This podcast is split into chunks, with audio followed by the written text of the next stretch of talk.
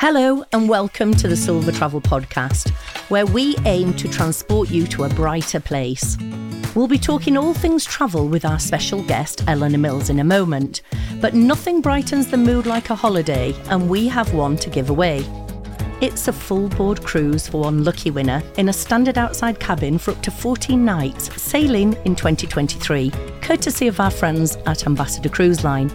To enter, visit silvertraveladvisor.com before the 31st of March 2023. That's silvertraveladvisor.com. Now, let's meet our guest. She's someone who definitely isn't afraid to speak their mind. She's a journalist, diversity campaigner, and entrepreneur. She edited the Sunday Times magazine for many years and recently founded Noon, a new platform for women in midlife. She calls them Queen Queenagers. She is Eleanor Mills. Eleanor, welcome to the Silver Travel Podcast. Thank you very much for having me. Nice to be here. Now, I'm a queenager, but for those listeners who may not have heard of the definition before, can you explain what a queenager is? Well, a queenager is a woman in midlife. And the point about the queenager term is I'm trying to tell a more positive story about the later stages of women's lives. I think that currently there are too many women who feel like they're invisible and they're done by the time they hit 50, or that's what the culture tells us. When the reality is, as you and I both know, as we both founded companies at 50 or pretty well, that actually your mm-hmm. 50s is the decade where it all happens, where it all comes together. Helena Bonham Carter recently said that at 56, she felt like she was coming into her prime. And I think that that's a story that we need to tell much more broadly in the culture. So rather than talking about women in midlife, I talk about queenagers, which I think is a kind of combination of teenagers and being a queen. And, uh, you know, I think it's just a much more positive description of where we are. And it's changing the narrative from it all just all being about the menopause, really, isn't it? I absolutely hate that. I mean, you know, I think it's really important that we have doctors who understand what women are going for, uh, going through. After all, we're 51, 52% of the population. And I think it's an absolute scandal that loads of GPs haven't actually had any training on menopause. So I think, of course, there's a massive health inequality in which needs sorting out. But I think that we don't want to be seen through a menopausal lens. There's so much more to women than just their biology. And of course, the whole point of feminism was to uh, escape being defined by our biology. So it seems a bit depressing that just as actually bodily you're free of that, the whole conversation goes back to being about women in menopause.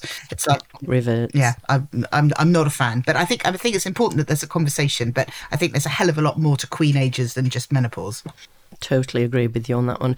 And before noon, of course, you were at the Sunday Times for 23 years, which, which is quite a male dominated in media's male dominated industry.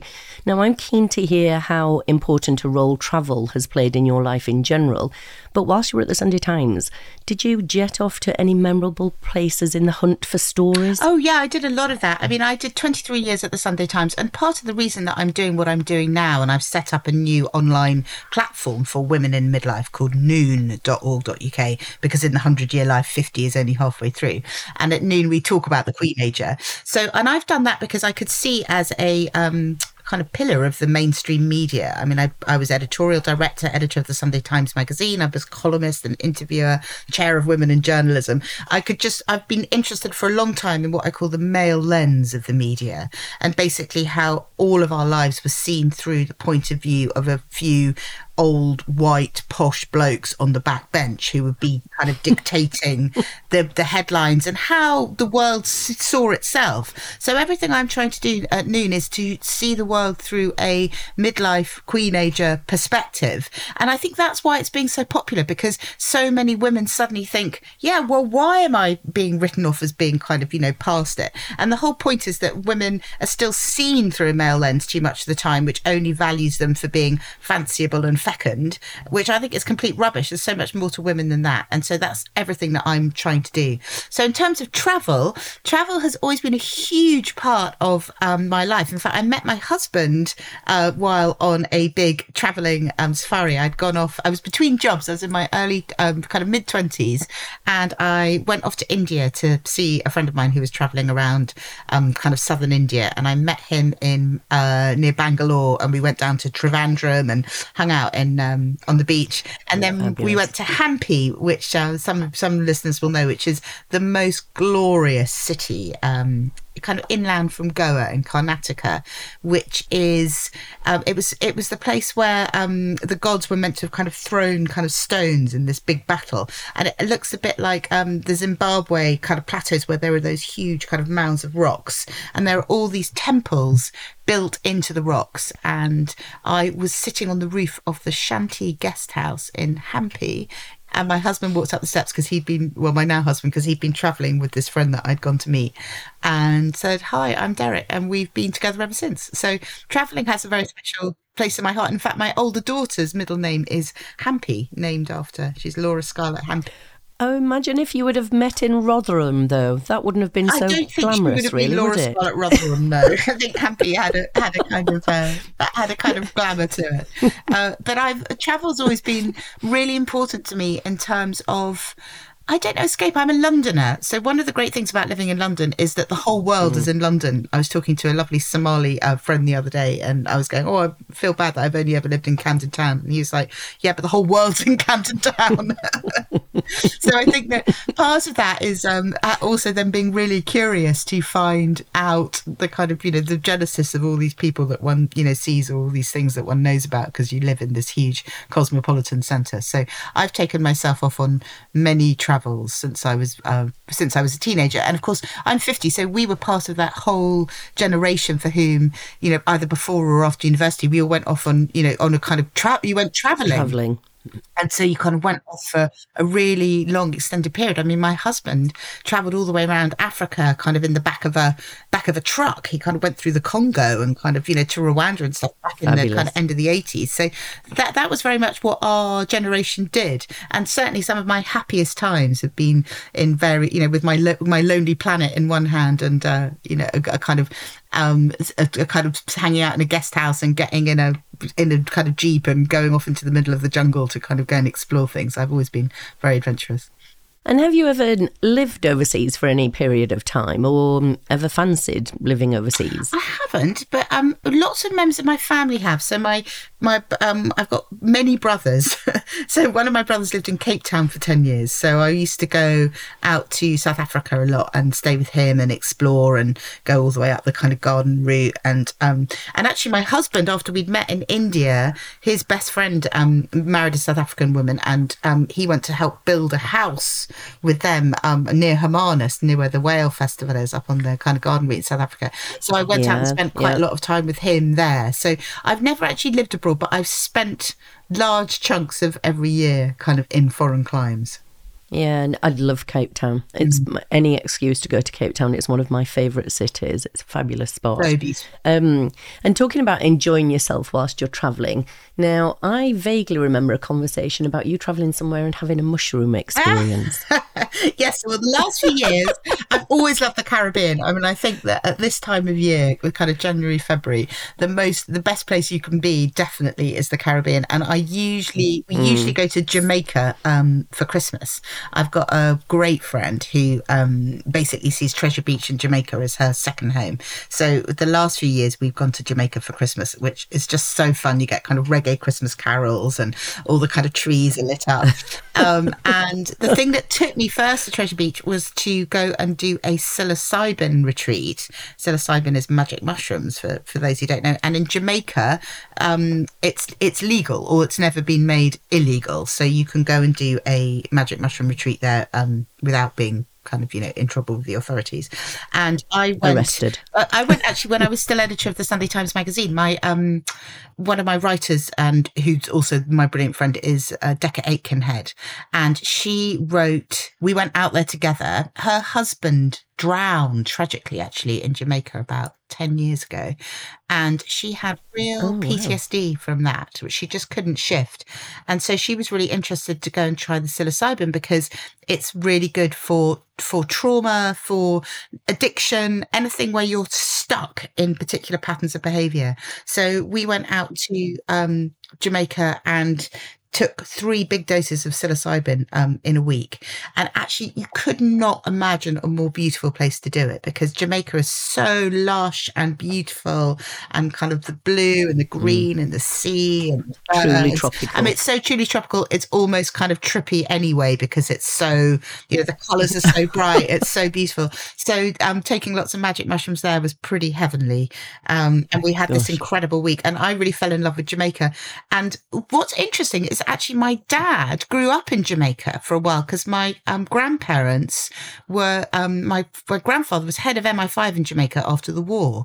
So my dad, who was born in 1945, spent his like first four or five years in Jamaica because they were posted there. And so there's this weird kind of Jamaican connection in my family. My granny always had um, incredible placemats, which were all Jamaican birds, and there were all sorts of kind of Jamaican phrases oh, wow. which have kind of been which have been kind of handed down. So for me there was something very um, powerful about going back there because there was something about it which felt a draw. Yeah felt kind of familiar. Felt like you know we'd been uh, there, there was a kind of bit of me, bit of it which was familiar to me and i love it. I mean i've always been a big fan of reggae and um, that's always been a big part of my life kind of in london growing up I went to loads of clubs in Brixton and listened to lots of reggae and always went to the carnival. And so, so there's, I think if you're a Londoner, there's a, such a strong kind of Jamaican kind of mm, connection. connection because there's so much of the kind of Caribbean in London. So when you go there, it feels kind of quite familiar. And I love the bits of the Caribbean which are not perfect white sand and kind of um, tourist ghettos. Yeah, not too polished. I hate the polishedness of mm. it. I hate those hotels where people are kind of brushing under your uh, your sunbed. I remember once writing about it. I wrote an article in the Times. I got into a bit of trouble for about kind of talking about the rich mummy on her sunbed, sunbed and the poor mummy with her kind of, you know, mop. And I, I hate those kind of hotels where you're being kind of fussed over all the time and you feel very um, removed from the community. What I love about Treasure Beach and Jake's hotel there is that it's right in the middle of the village and everybody is around and you don't feel like you're in a compound. Yeah, the Caribbean offers that, doesn't it? Yeah, where you feel where you feel like you're kind of part of part of the world. But too much of the Caribbean, I think, when you go, is um, those kind of gated compounds where you're separated off. And there's nothing worse than going to some of the really poor islands and being in a hotel which is where a bottle of water costs ten dollars, and you know that's more money than mm. the people in the local village have got to spend for the entire week. I I think that that kind of aspect of tourism I've always um, really resist it. The inequality of it. Yeah, I'd always mm. much rather go and stay in somewhere really simple, kind of on the beach with a hammock. I mean, I spent I spent three months traveling around Central America. Um, in my you know early 20s sleeping in hammocks on the beach in Zipolite and um, kind of taking we took a, a uh, American school bus for nine hours across the. We went down the river from um, from Mexico down into Guatemala and then all the way across to Flores, um, and then up to Tikal and did the kind wow. of jungle there, and then into Belize, and that was you know that was amazing. You really feel like you're Indiana Jones. So I think I think maybe we were quite spoiled our generation because we went to these places when they were still so you know that and, and of course they were so untouched and there was no mobile phones.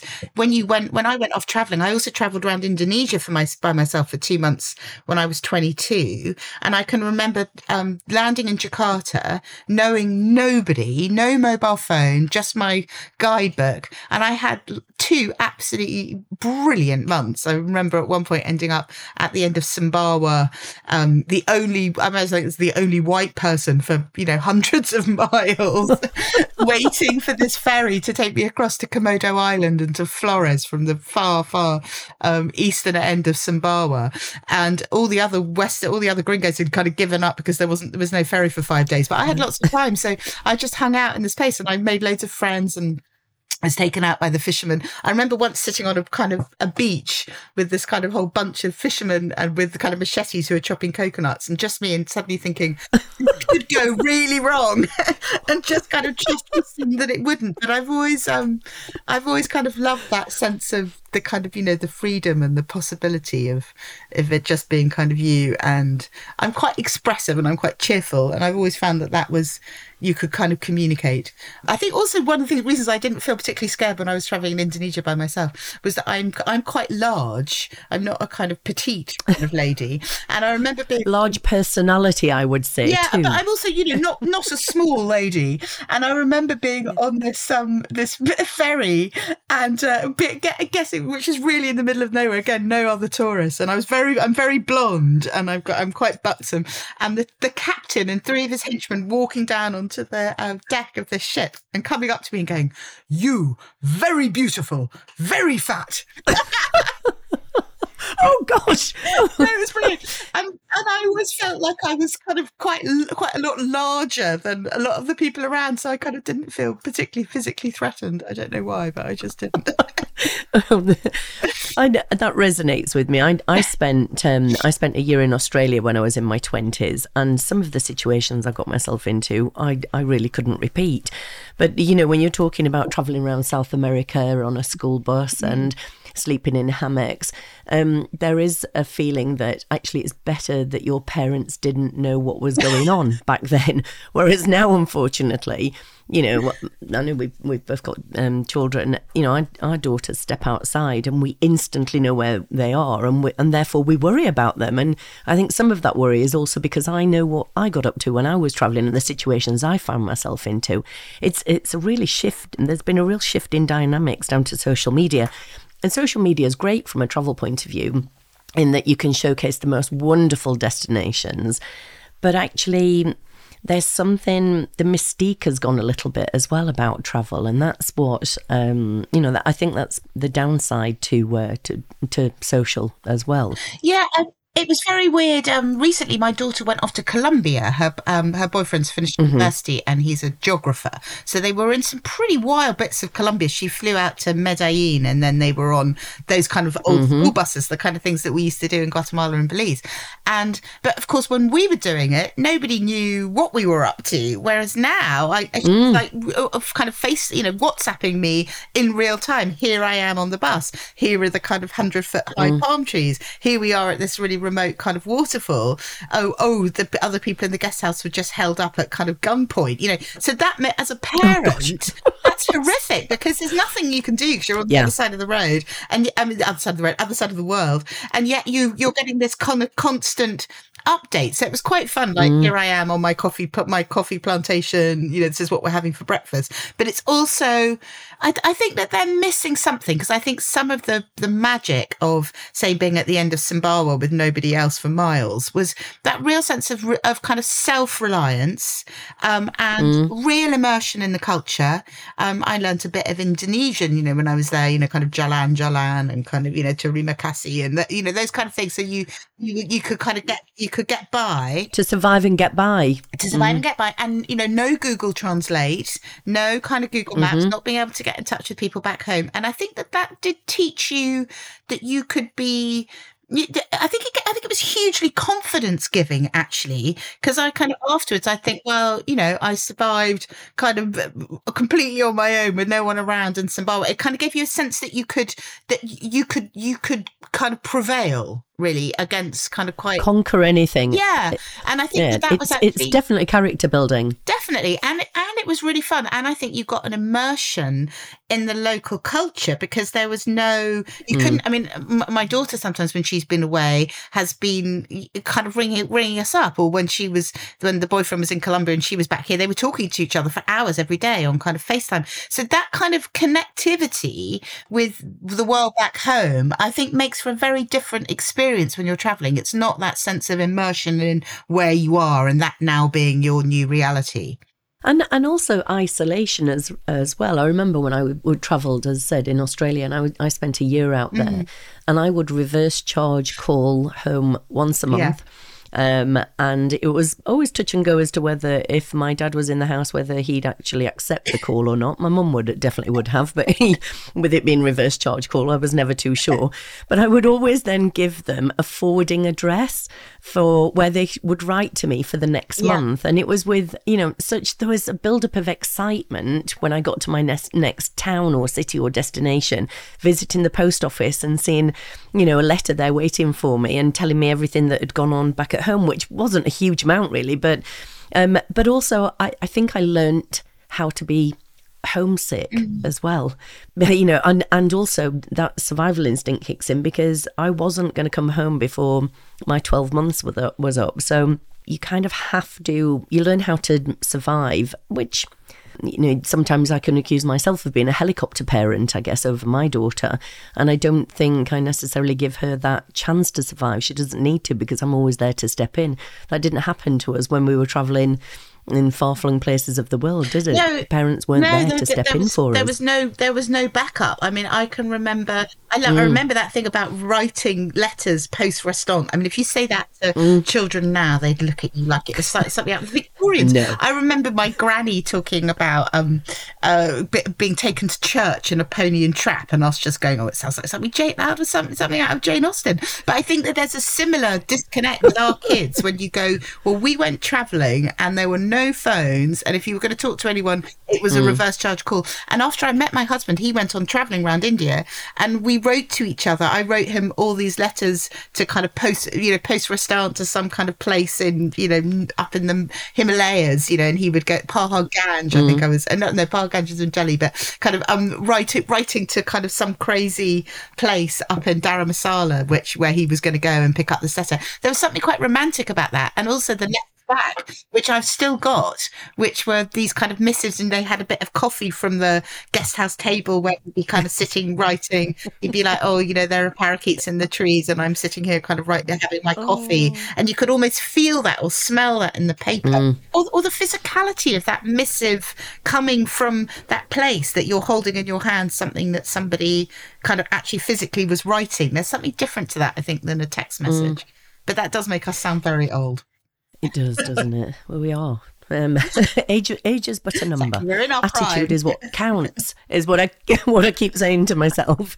Um, and so, of all of the places that you've been to, what would you say has been your um, your fa- most favourite place you've visited? Oh gosh, If you got a favourite, that is tricky. Um, I mean, one of my most favourite places in the world, uh, actually, some places in England. I mean, the place that we go back to over and over again is the north coast of Devon, um, Putsborough, that amazing beach between um, uh, Croyde and Woolacombe, which is like kind of three miles of the most incredible Atlantic beach. And we go down there, my girls surf and we boogie board, and the colour of the water there, and the quality of the waves, and the beauty of that place is is is comparable to it sounds up to anywhere in the world. I think. I mean, the weather's not quite as good, but um, and we have relatives No. there, and we've had so many happy times on that beach. So that I, that is a very special place to me. And the other place that I really love is the island of Lismore up in um, Scotland in the Highlands near Oban. Yeah. And I've got a friend who lives on on Lismore as a crofter, and going up there to see her, you go to Oban Pier and you sit on the pier and eat kind of lobsters which have just come out of the water and loads of kind of um, yeah amazing fresh fish and and kind of smoked salmon which has literally been smoked in the kiln around the corner. And it's all served on kind of plastic plates but it's the most delicious seafood you ever eat. And you kind of drink you know kind of you drink wine out of plastic cups and then get on the get on the ferry across to um to Lismore and we swim in Loch Linnhe surround and you look out towards kind of Arran and you're surrounded by the mountains. And again that I think the interplay of cloud and mountain and light and water and the shadows and the way the the sky is reflected in the sea. And it's always different every time you open your eyes because the sun there's always a cloud and the sun is illuminating a bit of a mountain you haven't hmm. seen before.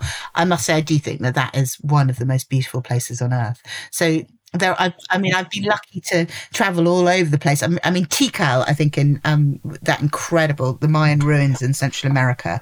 Tikal i think is there's a place called there called temple 4 And I can remember sitting on the top of that with the four friends that I was traveling with, looking out over the forest and all the kind of birds flying over the top of the trees. And um, just thinking about it now gives me a tingle. It was like those kind of really amazingly kind of happy moments, or sitting in the Mango Cafe in Hampi when I first met my husband and him juggling fire for me. He's a juggler and, he was, and there were some fire clubs and him juggling fire. That, oh, brilliant. Some of my really, those memories, there's a wonderful Wordsworth quote, which is that there are in our existence spots of time which retain a vivifying virtue. And certainly some of those really special moments for me have been in some incredibly beautiful places that I've been so lucky to be able to hmm. visit. Mm. And Jamaica definitely is up there for that, you know, the, but the psilocybin kind of kind of falling into that kind of golden singularity that you get. When you take the psilocybin you get if you're lucky you get this kind of total sense of ego dissolution. So everything that you are mm.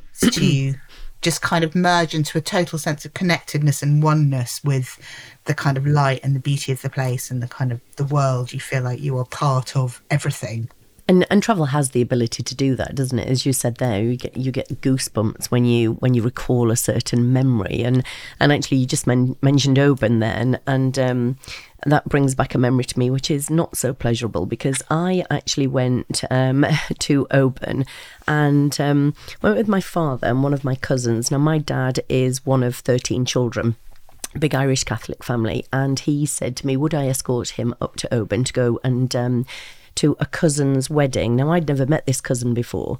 So we made our way, went to Glasgow, collected one of my other cousins I did know, made our way up to Oban, went to the church, sat in the church, and my father's going, oh, I don't really recognise anybody. I'm looking around and I'm saying, well, you know, the church was packed. There's a few hundred people in there. And he's saying, no, Lisa, you know, I, I don't recognise anyone. To which the bride started walking down the aisle, and my other cousin said, We're at the wrong wedding. So we had to, I kid you not, we had to sneak out um, along the bench, sneak out. And um, there is only one church in, in Oban, but it turns out my cousin was actually getting in the hotel, which was a few doors away from the church. No. So, um, yes, we um, that, that was a first for me. So I loved Oban, but as soon as you said it, I say it brought back that memory, which is um, and that brings back goosebumps for the wrong reason. Um, so, Being in the wrong wedding, that, that's pretty um, bad.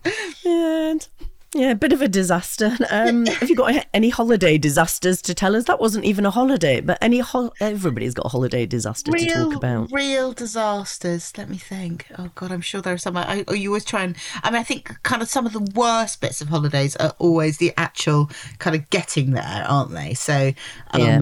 I yeah. mean, I'm not a fan of sitting in massive traffic jams on the M5. That's the, the worst thing about no, it. I don't know anybody who is. no, so we always try and go, and we've got an electric car as well, which makes things even more tricky. So we tend uh, to go ah. very early in the morning when you're likely to get on a charger without having to wait for too long. We're we're quite big on the like 4 a.m. flit. Um, what mm. real? I'm trying to think of real disaster. I mean, I, th- I think there's nothing more depressing than going somewhere tropical, expecting it to be sunny, and then getting there and it raining. I've I've had that happen to me a few times, and that's that's just um, particularly. Into, we had a holiday. We went to Spain around Easter. Um, my mum has a at a house near Alicante and it just rained the whole time. And there's nothing more depressing than being somewhere which is all set up for no. sunshine and sitting there in the rain. And it was one of those freaky, freaky springs where they, where, you know, sometimes in England you get the real like hot spell over Easter. Oh. So we were getting all these 23 messages. degrees in the UK. It was like 28 degrees in Gloucestershire or something. And we were sitting in Spain in the freezing rain without the right clothes. So that's always grim, I think. but um, yeah, there's nothing more depressing than a kind of a, a sunny holiday place when it's really kind of cold and wet. It's funny in Jamaica when it rains. I mean, uh, in the in the more tropical bits, they're used to it, but down in Treasure Beach, it's drier. It's slightly more kind of Mediterranean climate because of where it is. And when it rains there, all the locals just like they're just like, oh no, can't can't bear it. They, they're like it's really cold, and anything that's meant to be happening is immediately cancelled because it's raining, and everyone just stays at home, sitting under blankets, drinking rum. Yeah, they don't have wet weather plans, do they? That's the they don't have a plan B. Um, no, we um, had actually we had a real disaster on, um, in Treasure Beach on um, it was Christmas. It was Christmas Eve. It was Christmas Day, and we'd gone to the kind of posh hotel. We were out there with my mum, and we had we went to the posh hotel for dinner, and of course everything there happens outside. And it was just at Jake's hotel, which is quite mm. quite a swanky hotel, and there was suddenly a deluge. So, oh, there were probably like a hundred people having dinner there, and everybody had to cram under like one tiny balcony. We were sitting in the hotel reception, um, trying to eat our Christmas lunch in kept by candlelight. It was kind of Christmas supper by candlelight, kind of on our laps, literally sitting around like we were having a picnic. With and loads of other people never got any food at all because the power just went out. So yeah, that was a bit of a disaster. It was quite funny. Luckily, the bar, the rum didn't run out, so we drank a lot of cocktails that's the most important thing turn it to a liquid lunch yeah. and um, you know and it you know it still it gives you a story to talk about as well doesn't it that's, yeah. Uh, sometimes those sometimes those a, things where it all goes wrong actually end up being some of the some of the best stories fun um, times yeah yeah really fun times and where where's left on your travel wish list then well i'm really looking forward to going to morocco with you at the end of um, april we're leading a queen yes. age trip um, with uh, intrepid travel um, into the and we're being led by this incredible female tour guide, aren't we?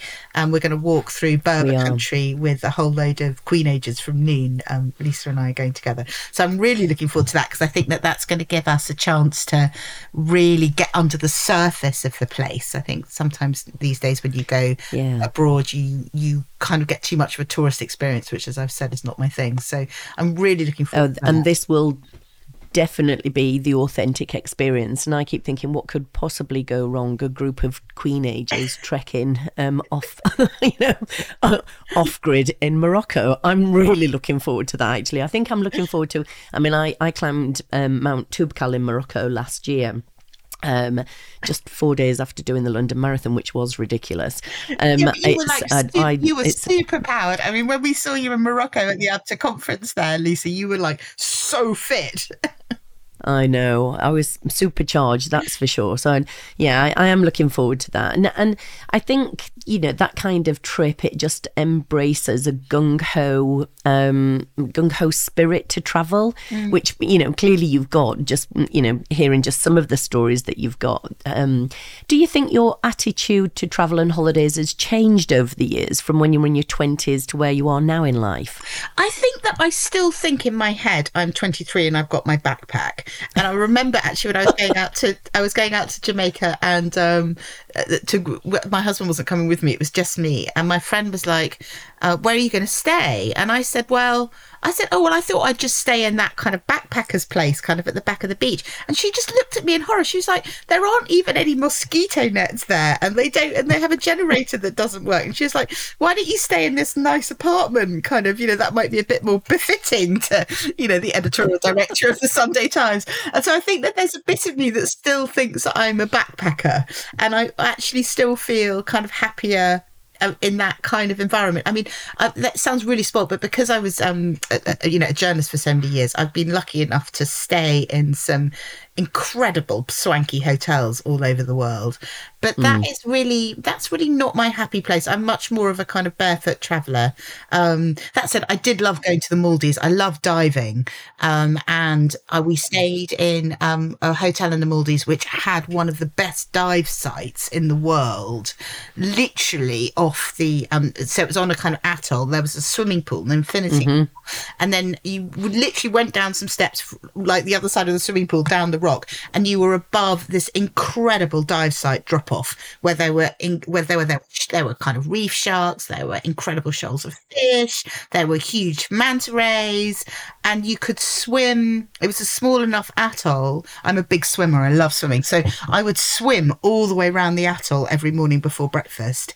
And for me, just being able to get out of the pool where I was hanging out with my kids and then just be hovering above one of the most beautiful dive sites I've ever seen. That was completely amazing. So there are some some mm. some bits of luxury travel which are definitely pleasing. Mm.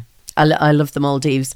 I'd, I'd always, um, you know, I've I've been in travel for many many years, and I'd always I hadn't ever fancied the Maldives really. I, I before I thought I would just get really bored, and then I thought um, I would treat myself for my fiftieth birthday, and then I went, and then I thought I can't believe I've not been here before, and I can't believe I've left this until I was fifty two, where to sample the Maldives. But I too stayed in, in on, on a similar island where it was it took about three steps into the water, and then uh, which is great for people who aren't confident as mm. well. Just you could literally just dip your head in, and then you've got reef sharks yeah. um, swimming next to you. It's, it is a it's a beautiful beautiful destination. I love it it. beautiful. We took I um, I inherited some money from my granny when she died the one who'd been out in jamaica and i'd always wanted to go to the maldives. Ever since i was a kid i had a real thing about i mean i'm wearing a kind of jumper today which is like maldives sea color i love it's my favorite color and um and i spent the whole of my inheritance i think she left me 10 grand and i spent a lot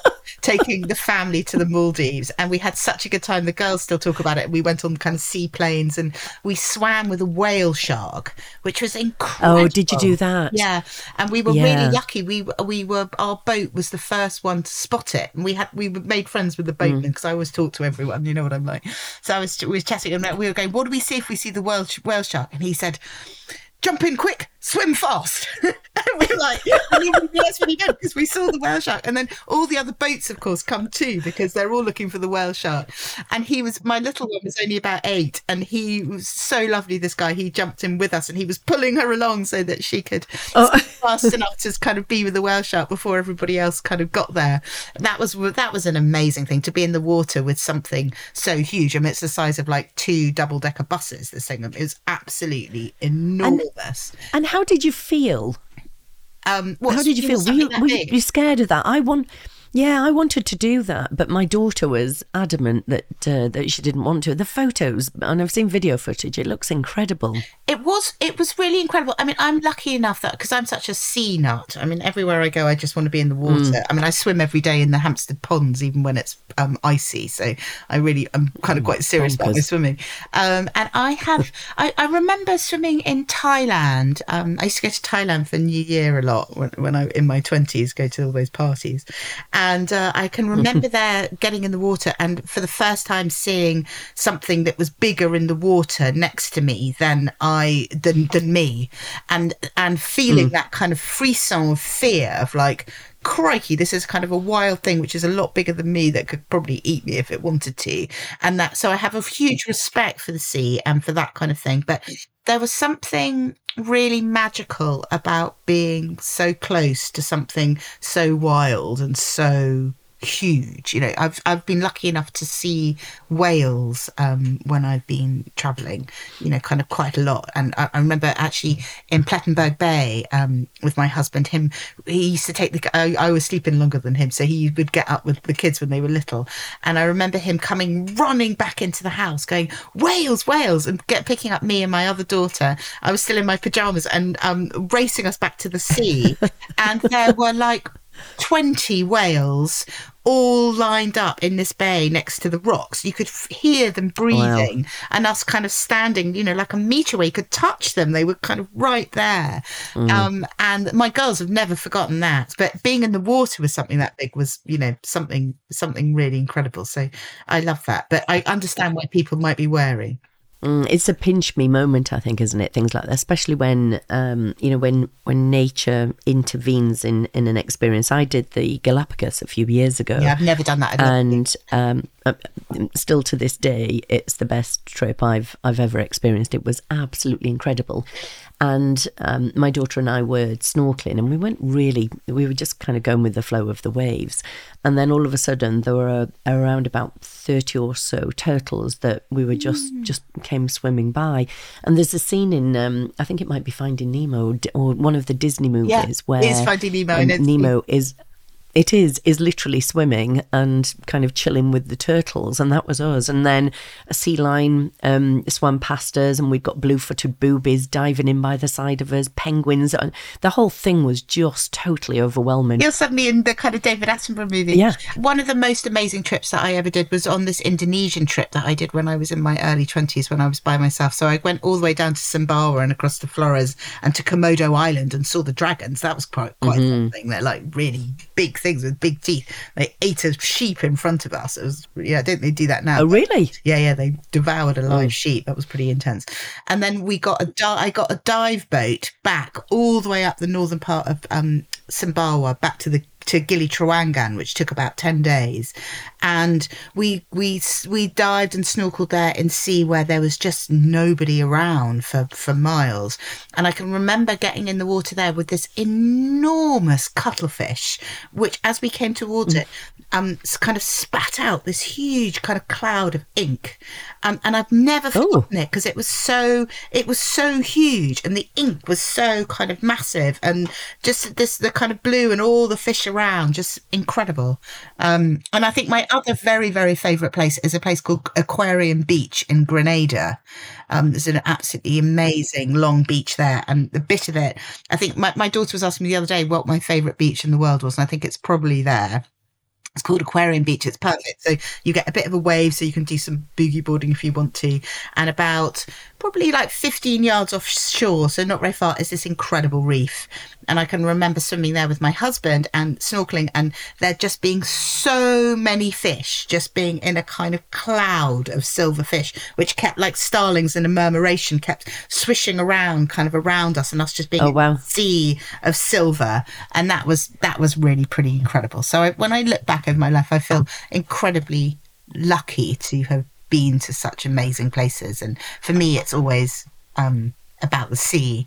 But then it's also always about the food. So when i was lucky when i was a kid my dad was an italian he's an he's english but he was an italian lawyer he, um as well. So we always used to go to italy in the summer and so I developed a big passion then for orangina and Nutella and fresh peaches, kind of amazing white Italian Oh. bread with butter.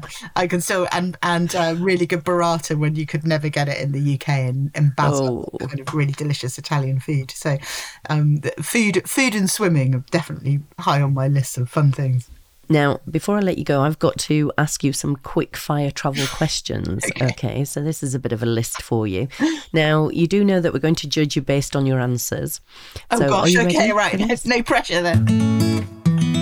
Now, obviously, we spent a lot of money thinking about this, and it's creatively called the Quick Fire Travel Quiz. So, your holiday type, relax or explore? Both. Oh, no, you can't. You've got to choose one.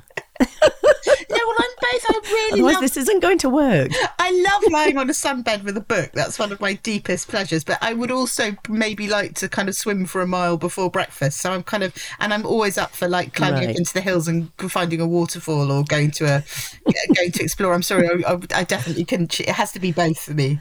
I'll give you that one. Okay, you can do a dual answer on that one. This is going to be tough with you. I, I know this is. So, de- destination, east or west? Um, Caribbean's west, isn't it? So I think west.